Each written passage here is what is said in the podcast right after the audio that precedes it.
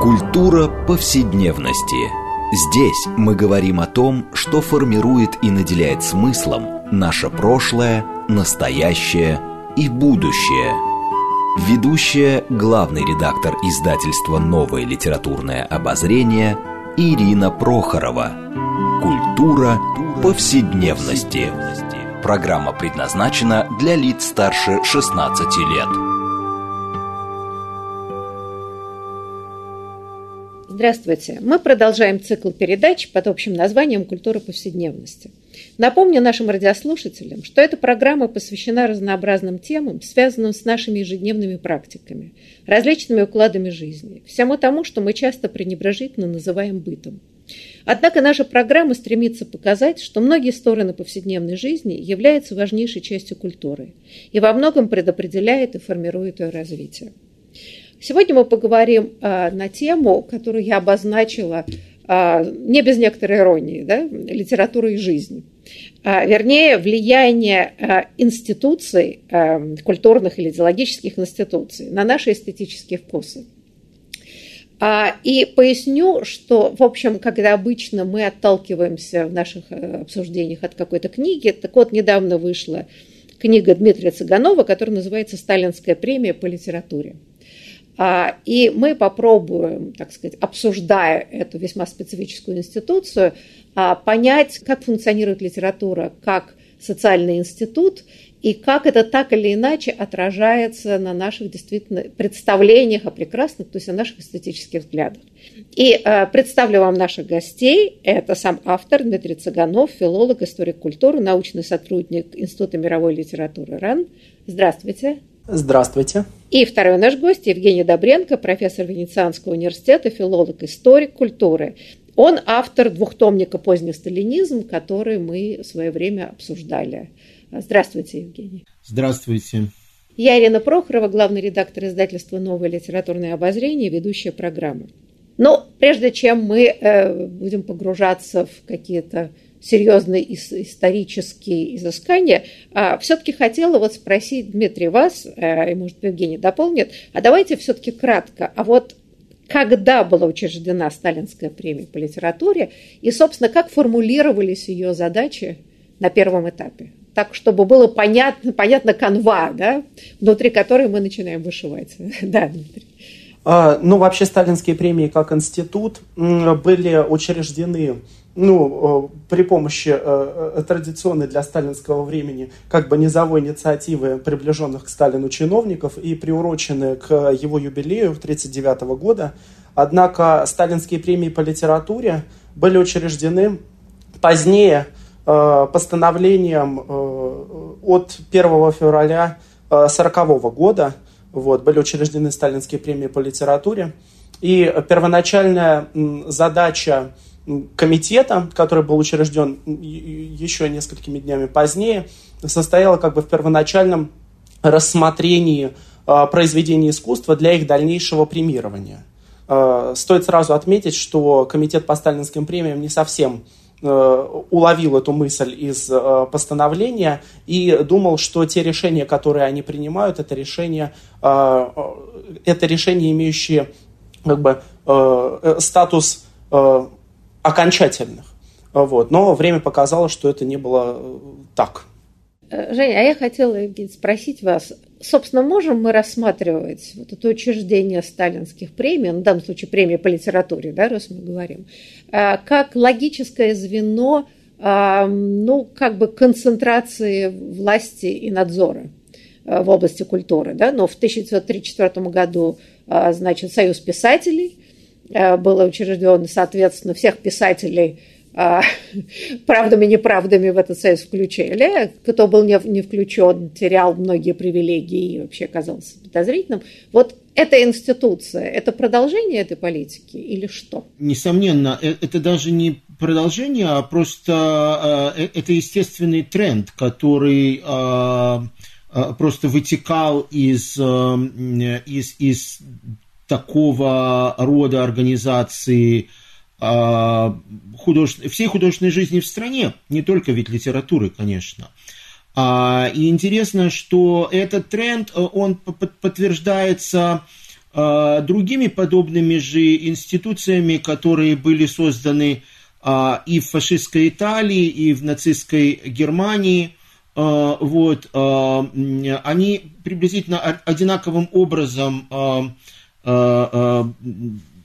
организовывались. И в этом смысле надо сказать, кстати, что э, сталинизм э, во многом пролагал путь э, для других тоталитаризмов. В этом смысле э, он был таким очень новаторским и э, революционным, э, ну, в негативном, конечно, смысле, но тем не менее.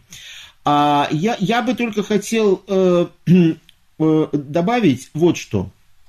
Мне кажется, а, и это очень важно а, для вообще понимания, более широкого понимания советской культуры, а, вообще роли культурных институций. Э, э, дело в том, что э, вообще институциональная история, которая, вот эта книга, по-моему, блестящий пример такой именно институциональной истории, это совершенно необходимая Э, вещь вообще для понимания культуры в целом любого э, процесса культурного, но в особенности советского. Потому что э, в отличие от других направлений, течений, вообще художественных явлений и премодерных, и модерных, а вот а, а, тоталитарные культуры, а соцреализм и сталинская культура – это один из таких самых ярких его примеров, они а, основываются, естественно, на в них очень велика, значительно больше, чем в других направлениях до и после них, а, роль бюрократии и вообще организации. Потому что они держатся, а, конечно, на насилии, на страхе, там очень на, на, на, на рестрикциях разного рода, цензура, целый ряд различных, э, различных регулирующих таких вещей. И в этом смысле роль институций, вообще институций в принципе, огромна. А я даже вообще считаю, что э, э, это такая немножко завиральная мысль, но тем не менее мне хотелось бы ее высказать. Мне вообще кажется, что а, все остальное вторично здесь. Вот все эти, мы, немножко заблуждаемся, как мне кажется, думая, что, что понятие социалистический реализм, поскольку здесь как бы есть какие-то вещи, связанные ну, со словом реализм, какой-то теорией, какой-то эстетикой, что это а, как бы а, а, институции обслуживают эту теорию. На самом деле все ровно наоборот – то есть все эти теории, все, весь, весь этот туман, весь этот, вся эта вот э, дымовая завеса, на самом деле, обслуживает институции. Они первичны. То есть первичны цензура, э, рестрикции и так далее, и так далее. Вот институт сталинских премий в этом смысле, э, конечно, канона структурирующий, канона формирующий, вот то, что Дмитрий как раз их и хотел, как мне кажется, показать в этой истории, да, вот это, по-моему, очень хороший пример того, что эти институции именно так и функционируют. Да, вы знаете, но а, вот эм, немножко к предыдущему высказыванию э, хочу сослаться на книгу, которую тоже мы недавно обсуждали, Виталия Тихонова «Полезное прошлое». Это, собственно, история да, в сталинском СССР. Вот он как раз утверждает, что появление фашизма заставило историков, э, и, э, и не только историков, но и, собственно, партию самого Сталина, а серьезно изменить вектор э, развития исторической мысли, да, что надо было противопоставлять себя фашистской идеологии, да, и таким образом вот это обращение к прошлому, выстраивание своего пантеона героев и так далее. Так что не знаю, кто кому что пролагал путь, но мне кажется, что здесь как раз было некоторое состояние конкуренции этих идеологий. А что касается, значит, социалистического реализма, о котором мы, конечно, невольно будем говорить, то совершенно справедливо, да, потому что найти логику а вот такую простую логику с точки зрения эстетики, вот почему награждался этот, том, насколько он отошел от канона прекрасного, это мало похоже на французскую академию предыдущих эпох, где вырабатывались критерии изящного, значит, изящной словесности. Что здесь, как бы, если, если институция становится вот как бы рупором идеологии, да, то, значит, литература подлаживается под время, требования времени. Да? Вот, э, Дмитрий, между прочим, может быть, вы подробнее расскажете, вот эти любопытные дебаты уже в после, по-моему, военный период, на котором вы делаете акцент, а какая литература нужна сейчас и не нужна сейчас. А вот это вот очень показательный момент, как выстраивается эта эстетика, в кавычках. А, ну, вообще, возвращаясь как бы к предыдущему обсуждению, я часто э, слышу вопрос о том, что такое соцреализм, и как бы э, слышу его от людей, которые ну, во многом как бы свой литературоведческий опыт основывают на опыте советском. И они все пытаются от меня услышать какое-то внятное определение, стилевое, жанровое, может быть, с чем какое-то это течение, метод и так далее. А я отвечаю просто, что как раз-таки соцреализм и вообще соцреалистический канон – это те тексты, которые появились в нужном контексте. Опубликованы в советских толстых журналах – премьировано сталинской премией. Я, я проанализировал как бы э, весь корпус э, номинированных, э, и не только номинированных, получивших награду, но и вообще представленных к рассмотрению в комитете. И я могу как бы сказать о том, что никакой, ни стилевой, ни методологической общности среди этих текстов нет просто-напросто. Понятно, что советские писатели во многом ориентировались на классиков, э, во многом э, как бы подражали э, тем, кого канонизировали еще при жизни или сразу после смерти. Вот. И обсуждение в комитете по сталинским премиям отчасти строилось по этой схеме. А, но стоит сразу отметить, что обсуждение в комитете и обсуждение в политбюро это несколько разные вещи, потому что комитетчики э, это, собственно, творцы этой сталинской культуры. Они пытались как бы э, судить э, литературу по тем законам, которые они для нее устанавливают сами. И поэтому там еще имело место какое-то, ну, суждение эстетического толка. Хотя в э, позднесталинскую эпоху и ближе к началу 50-х годов э, как бы валовый процесс рассмотрения этих текстов, да, ну, когда только по одной прозе им нужно было рассмотреть около 200 произведений. Понятное дело, что никакой эстетики там уже не было, и просто там все обсуждение сводилось к тому, что вы прочитали этот текст, мы не прочитали, ну, значит, мы его не будем рассматривать. Вот. А, и, э, но э, как бы до политбюро доходили э, лишь те тексты, которые уже на стадии комитета получили одобрение. И там вроде бы, насколько я могу судить по оставшимся воспоминаниям Симонова, хотя они немножко не точны, по воспоминаниям Шипилова, там обсуждение шло на несколько, на, на, на, на других основаниях. И в частности, э, Симонов фиксирует вот эту вот э, расхожую фразу Сталина о том, нужно ли нам это произведение сейчас. Да, и э, как бы премьирование того или иного текста с точки зрения Сталина как бы было ответом на то, нужно ли нам это произведение сейчас или не нужно. Но здесь сразу стоит отметить вот это вот э, отрицание вообще авторского начала. Э, в э, сталинской культуре, просто-напросто э, его не интересовало, кем написан этот текст. Ну, в, случае с Бубен, в случае с Бабаевским он, спра... он обращался к собравшимся и спрашивал их, ну что значит молодой автор, хотя Панферов Панферов тогда был главным редактором журнала «Октябрь». Панферов, его, Панферов говорит о том, что нельзя премировать премией первой степени молодого писателя. А Сталин говорит, а что значит молодой писатель? Э, неважно какой писатель, книга-то хорошая, вот, и э, э, это что касается того, как вот в Политбюро выносили суждения об эстетической ценности тех или иных текстов. А в более позднее время, уже в начале 50-х годов, имело место абсолютная театрализация этого процесса. И опять же здесь ссылаюсь на воспоминания Симонова, когда он описывает, э, значит, что Сталин ходил по кабинету, и когда речь шла о присуждении романа, э, премии роману э, Степана Злобина, расхаживал по кабинету и говорил, простить или не простить. Злобин был, значит, в середине 40-х отбывал срок в ГУЛАГе. Э, ну вот, тако, вот такого рода обсуждения, собственно, были в Политбюро. В комитете обсуждения были несколько более пространными, но общий их толк э, как бы э, тождественен. Э, премировались те произведения, которые, так сказать, оказались в выгодном контексте.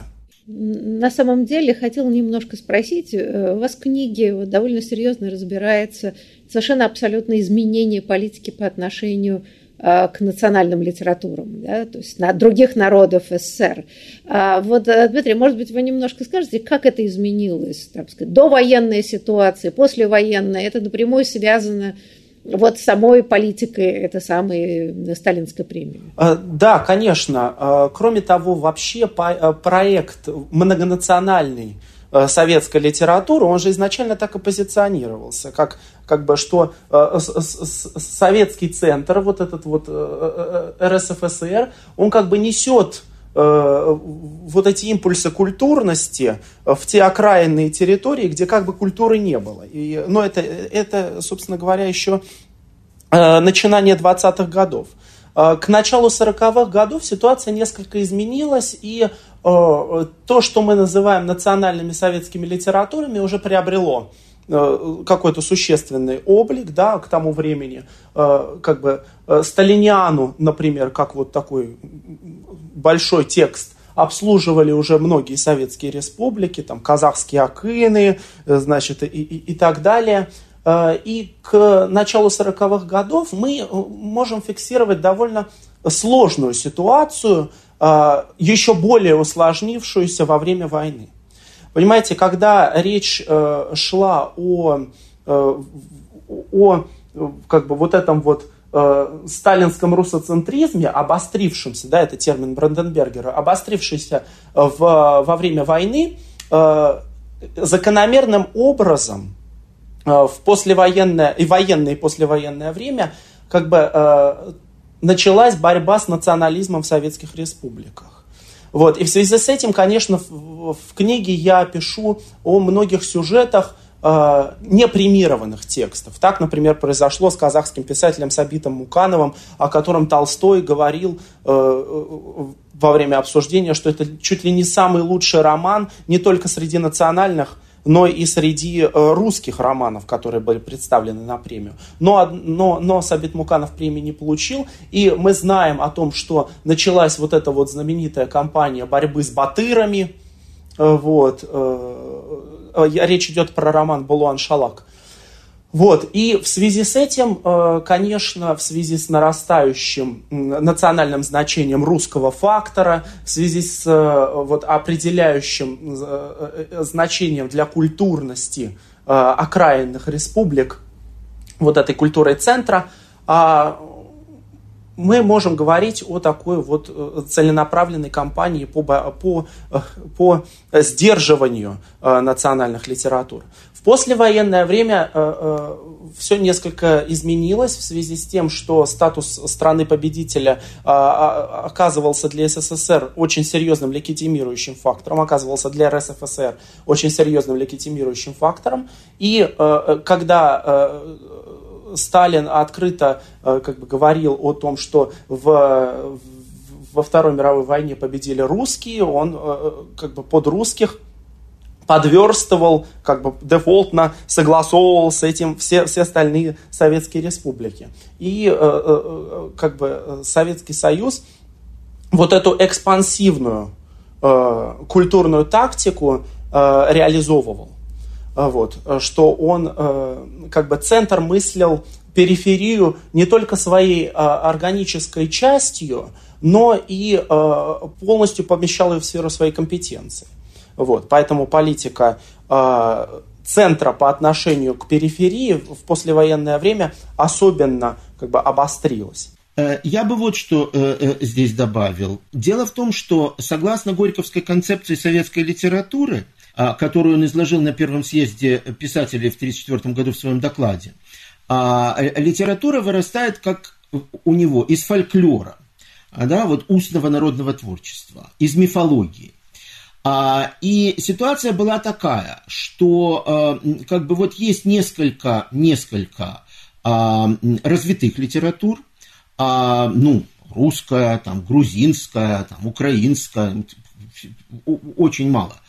Остальные вот все литературы, да, они э, как бы существуют в виде э, такого э, фольклора и полуфольклора. Вот полуфольклор это как раз, э, это как раз Э, э, персонажи типа Стальского, Джамбула. То есть это как бы, э, это как бы фольклор, но он ведь авторский, то есть как бы и не вполне фольклор, то есть это какое-то переходное состояние между, между народным творчеством и э, э, литературой. А, и вот а, поэтому в 30-е годы а, фактически как бы национальные литературы, они все-таки находились в тени, потому что литератур как таковых развитых, представлено на советском, э, вот на подиуме советской культуры, их практически не было. А, но в это время э, происходили, как известно, массовые репрессии среди национальных э, писателей, там уничтожались целые союзы писателей, как произошло в Украине, в Белоруссии, в очень многих, в Грузии и в других республиках. А, и там автономных республиках и так далее, в национальных образованиях различных. Но после войны а, и во время войны, и после войны началось уже, поскольку работал литературный институт, а, где формировались национальные кадры, национальные писатели. Вот эти национальные писатели, они начали как бы заполнять вот эту а, вот эту нишу, которую, вот, вот, вот, вот эту пустоту, э, а, а, в которой находился этот фольклор. И, и это уже были как бы идеологически подкованные кадры. И тогда, после войны, стало понятно, что все эти народные эпосы, которые на самом деле э, были, конечно, националистическими, и понятно, что никакой там дружбы народов особой не было, это были все истории там набегов э, и войн и так далее – а, они оказались, э, э, естественно, предметом осуждения. Вот это то, что произошло после войны. Ну, в общем, если отчасти суммировать это, это вот такой колониализм, облеченный в марксистскую идеологию, э, пролетарский интернационализм, а на самом деле это действительно, особенно после войны, это стало очевидно, да, это попытка вот выстроить эту самую национальную идентичность, уже не на почве реальной дружбы народа и равенства, да, а на почве вот, собственно, такого э, национализма, и это удивительно. Как... Иерархической модели. Да, совершенно верно, возвращение к абсолютно как бы э, императорской России, э, возвращение к прошлому, выстраивание, значит, этих пантеонов, да, естественно, привело к, к знакомой ситуации. Да, вот э, мы сейчас ненадолго прервем наш разговор, и после перерыва обязательно продолжим эту серьезную и важную дискуссию, так что прошу наших радиослушателей, не переключайтесь.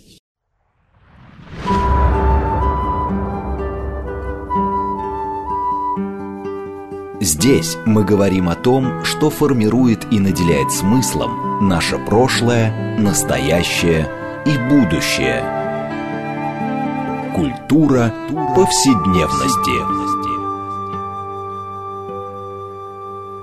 Мы продолжаем э, нашу программу э, в рамках проекта «Культура повседневности». Напомню нашим радиослушателям, что мы сегодня э, обсуждаем э, книгу Дмитрия Цыганова «Сталинская премия по литературе».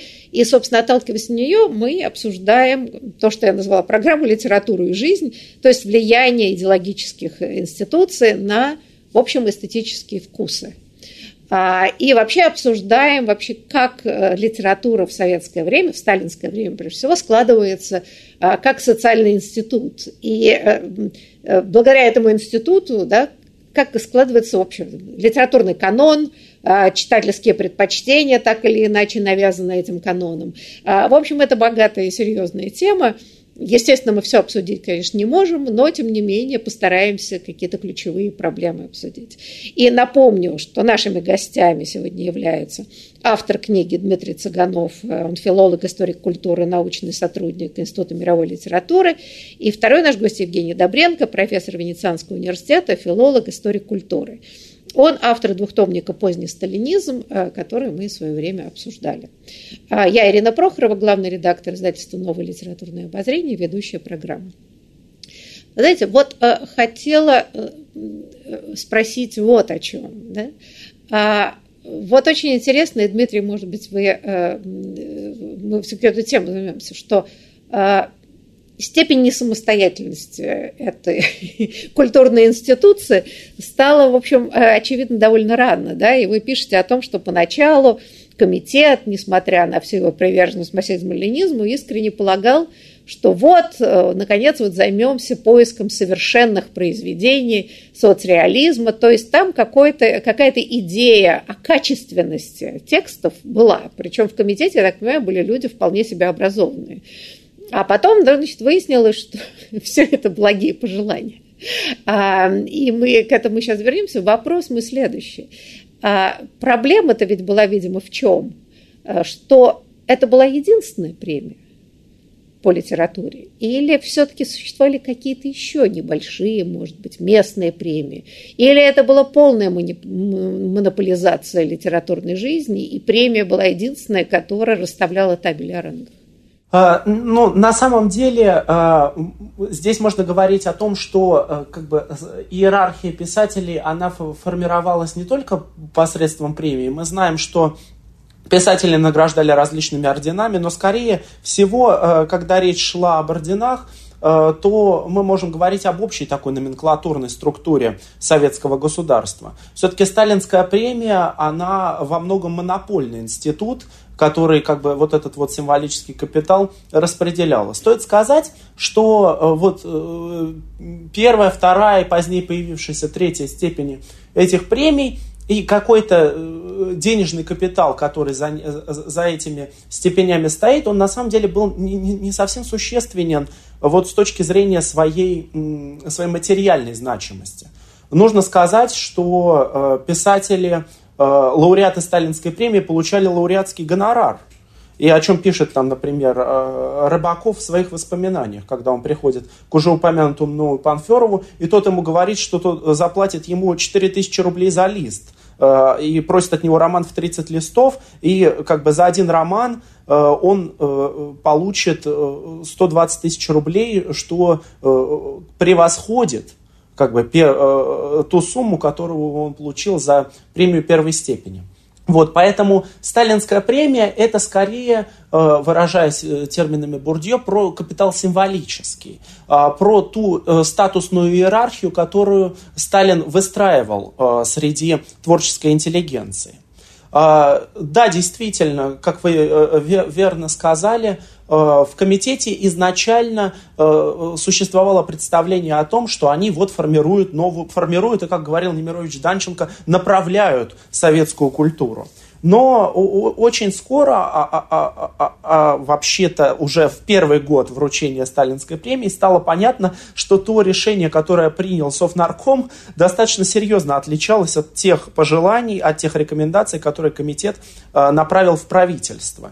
И здесь, с моей точки зрения, вот э, все пошло под откос. Почему? Потому что э, Сталинский комитет начал работать не на формирование и направление вот этой советской культуры, а на подлаживание к сталинскому мнению.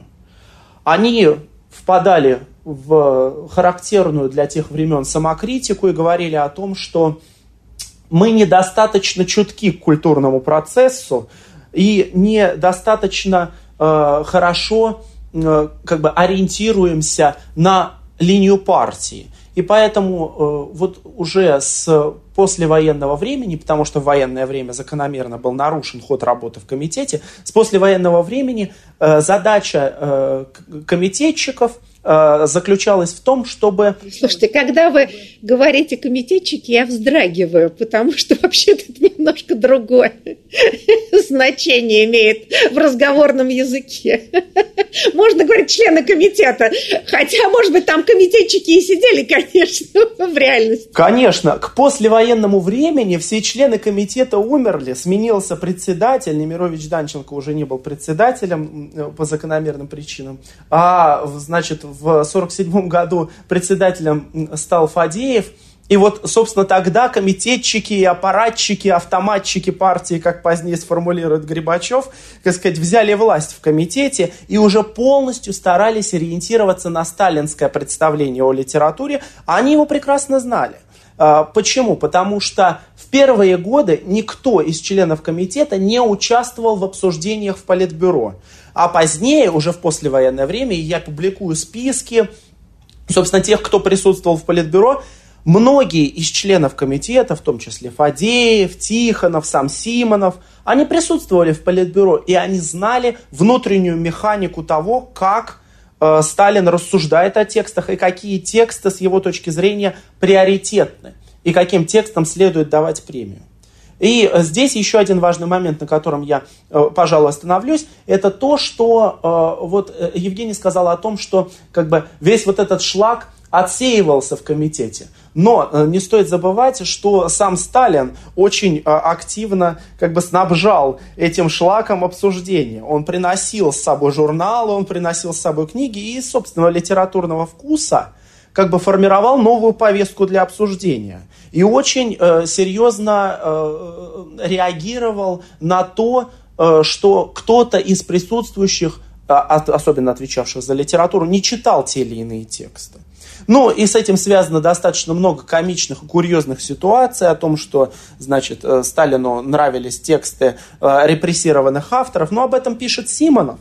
Вот. Но единственное, что как бы э, некоторые из тех построений, которые Симонов предлагает в своих воспоминаниях, как бы архив, проверку архивом не прошли, но как бы как факт культуры остались.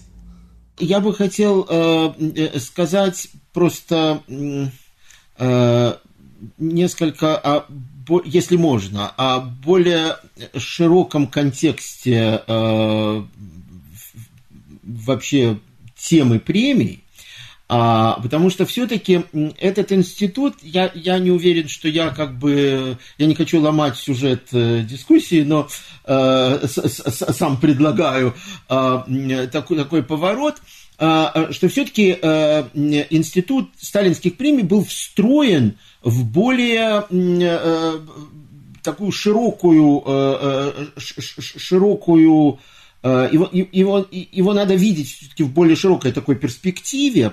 А, и мне кажется, что это немножко, то есть это, это очень важный момент, потому что очень часто, когда слишком приближаешься к материалу, а книга, конечно, по необходимости очень плотно как бы погружена, глубоко погружена в этот материал, вот в, само, в, в сами эти дискуссии, в сами эти, эти тонкости, вот весь этот материя вот эта архивная, да, она там очень хорошо присутствует, и, и этим, конечно, книга, как любое историческое исследование, как раз цена. А, вот. Но очень важен еще и вот более такой широкий, а, а, широкий контекст – Э, э, мне кажется, что э, вообще эта книга, она, она была вот просто бы такого рода исследования, ну я уже не говорю о том, что такого рода а, приближение к материалу и как бы введение этого, этого материала в научный оборот, он был совершенно невозможен, скажем, вот когда все это начиналось, э, вообще занятие сталинской культурой, а, э, вот, а, потому что, э, ну, во-первых, потому что не было просто доступа к этому материалу, да, а, но еще и потому, что не было понимания того, насколько вся эта структура находилась в, все эти механизмы находились в таком внутреннем, в такой динамике и во взаимодействии. А, потому что вот, э, э, смотрите, вот мы говорим о Сталь... Институт сталинских премий. А, одна, один из э, таких важных формирующих канон, формирующих иерархию, ценностную иерархию, да, вообще в искусстве, да, очень важная вещь. А, потому что все искусство связано с идеей ценности, да, вообще как бы ценности в искусстве важны. Там, где есть ценность, там есть иерархия. А, вот. Поэтому этот механизм чрезвычайно важен. Но ведь смотрите, в нем же и действует и э, институт журналов, и институт продвижения книги, и институт издания, и инст... я имею в виду толстых журналов, литературных, конечно, э, и э, все институциональные вещи, там, союзы писателей, там республиканские, вот вся эта политика, связанная с национальными литературами, местными авторами и так далее, и так далее. Вот все эти, цензура, конечно, да, то есть все эти, это весь институт э, э, советской многонациональной, э, вообще советской литературы, очень многонациональной, да, он, он, он, он огромен, и мы видим, как вот этот институт сталинских премий, насколько это важный такой один из рычагов, который приводил в движение всю эту систему. А, насколько он был важен и насколько в, в, в каждом из этих механизмов а, а, был задействован как бы вот э, другой механизм, как они все, как вся эта машина приходила в движение. И, кстати говоря, я вот уже обращалась к книге э, Владислава Тихонова, он описывает ситуацию, как складываются кланы внутри исторической науки, да, то есть разные лагеря, э, все, значит, и каждый доказывает другому, что он главный марксист, а эти неправильно понимают историю. А вот что происходит, Дмитрий, вы хорошо описываете конфликты там, да, Союза писателей, Комитета по делам искусств, как это клиент, эм, патрон, нет, патрон клиентская да, система складывается в литературе. Потому что, почему я хочу сказать, что а, вот то, как эти принимались э, рукописи и рассматривались, совершенно очевидно, ну, даже 200 рукописей можно прочитать. Участвовали, мы участвовали в разных литературных премиях. Дело-то там не в этом было. Наверняка существовали какие-то коррупционные механизмы. А, ну, значит, вот протащить того или другого, по качеству они приблизительно одинаковые. Да, значит, там, дружим с главным редактором, или главный редактор вхож, вот, значит, какому-то из членов редколлегии. Как это вообще работало? Ну, на, на самом деле, действительно, э, советская культура, сфера советской культуры была устроена довольно замысловатым образом. Да? Как бы, э, все э, искусства были подведомственны Комитету по делам искусств, который возглавлял Храпченко. А, и, э, значит, союз и литература была вынесена в отдельную институцию Союз писателей, как бы, а, и вот между ними закономерно э, как бы возник конфликт, прежде всего конфликт ресурсного толка. Они боролись, кому отойдет, значит, Литфонд, кто будет финансировать. Им нужны деньги, не им нужны деньги. Э, понимаете, в чем дело? В, военную, в военной обстановке это все еще еще больше осложнилось, потому что литературная газета как таковая перестала функционировать, и выходила газета литературы и искусства. А это, собственно говоря, э, один из центральных органов э, продвижения той или иной точки зрения на советскую культуру. Понятно, что в рамках этой, вот этого институционального э, механизма оказались как бы соединены интересы Храпченко, интересы Фадеева, и они, собственно, начали серьезно конфликтовать, о чем я пишу, но в конечном итоге, конечно, авторитет Фадеева и его связь со Сталиным э, оказались решающими факторами в этом противодействии. Просто-напросто Храпченко уже, во, э, уже в послевоенное время в связи со, со ждановскими вот этими идеологическими кампаниями был осужден и снят с поста руководства, но, тем не менее, никогда не отходил от каких-то серьезных э, управленческих должностей, вплоть до э, позднесоветского времени. Но важно здесь другое. Важно здесь то, что, э, и это как бы в добавление к предыдущему разговору, что сталинская премия так или иначе пронизывала Э, своим влиянием всю вот эту огромную институциональную систему. Почему? Потому что вся художественная жизнь сталинского СССР так или иначе подстраивалась под те ритмы, которые сталинская премия задавала. Книжки публиковались э, к сроку, э, критики работали к сроку, значит, и э, нужно было опубликовать, и это по, например, внутриредакционным каким-то документам становится понятно, что планы, изда, планы издательств и планы э, журналов строились таким образом, чтобы как можно больше выигрышных, и это важно, вещей опубликовать к моменту начала обсуждения в комитете. И особенно здесь, конечно, преуспевали э, журналы такого, такой очень серьезной партийной ориентации отставал новый мир, но вообще на самом деле здесь стоит сказать, что э, вот эта проблема толстого литературного журнала, она э, э зримо встала в, э, в значит, культуре позднего сталинизма. Ликвидация, значит, одних журналов, возвышение других. И вот, например, тот же самый э, журнал, э, журнал «Знамя», стремился э, публиковать как можно больше произведений, которые потенциально могут стать э, премированными. Но, конечно, больше всего, и это я, э, и этот вывод я делаю по анализу, значит, документации комитета, э, больше всего и активнее всех здесь, конечно, выступала э, редакция упомянутого мною октября. То есть я смотрю эти таблицы всех присланных произведений, и огромный процент э, произведений, э, значит, имеют пометку. Рекомендовала редакция журнала «Октябрь», рекомендовала редакция журнала «Октябрь». Ну и кого они рекомендовали? Рекомендовали они, собственно, свою русскую партию писателей. Бубинова, Коптяеву. Коптяева, к слову, была женой главного редактора этого журнала Панферова, и он ее таки выдвинул на сталинскую премию.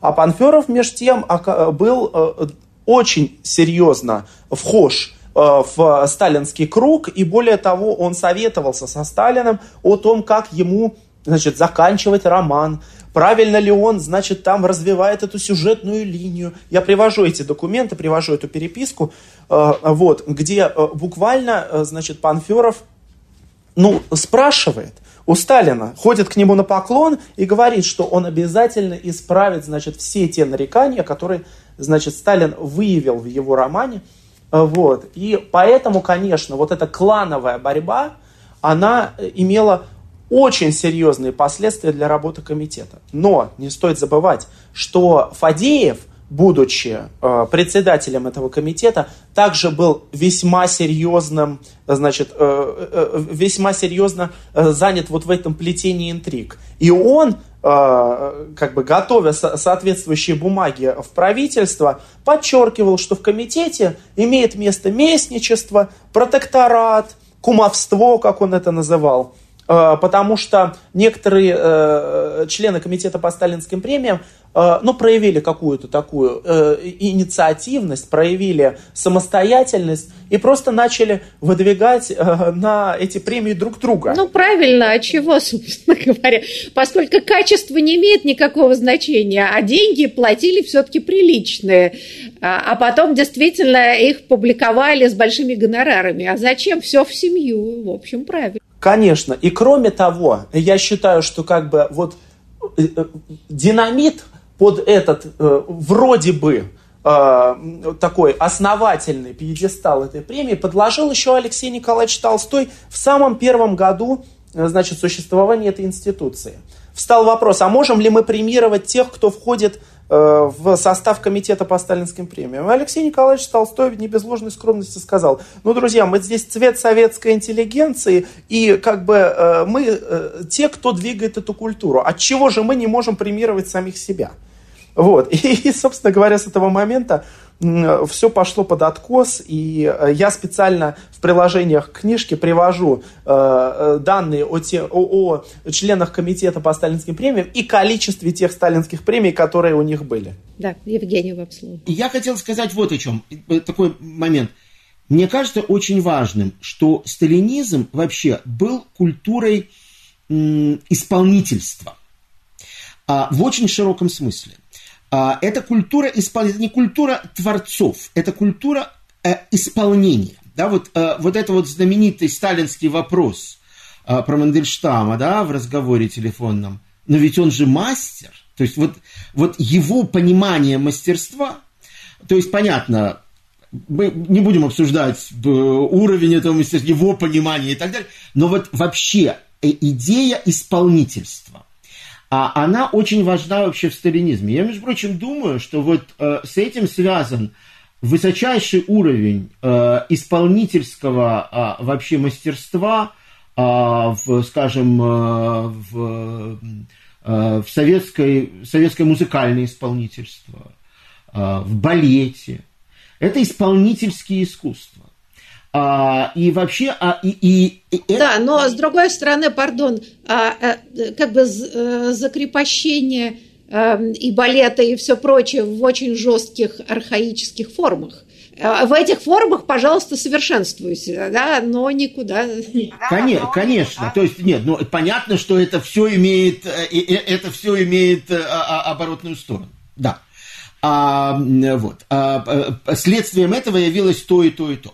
Но, но, но, но вот этот момент а, исполнительства, он мне кажется, он мне кажется очень важным. А, и а, он, между прочим, а, в самой культуре про, про, про как бы а, артикулировался. Вот я вспоминаю, скажем, там а, э, вот все, вся коллизия, например, любимого сталинского фильма, который он смотрел больше ста раз, «Волга-Волга», он как раз вот про творчество и исполнительство. А, вот. А, так что а, а, вообще вот этот момент, а, момент или, или, например, вот сказание о земле сибирской, да, вот это исполнитель, а это творец. И, это очень важная вообще коллизия в сталинском искусстве. Настолько важная, что она тематизировалась в нем. Ну, вот, к сожалению, мы с вами еще мало что обсудили, а программа подошла к концу.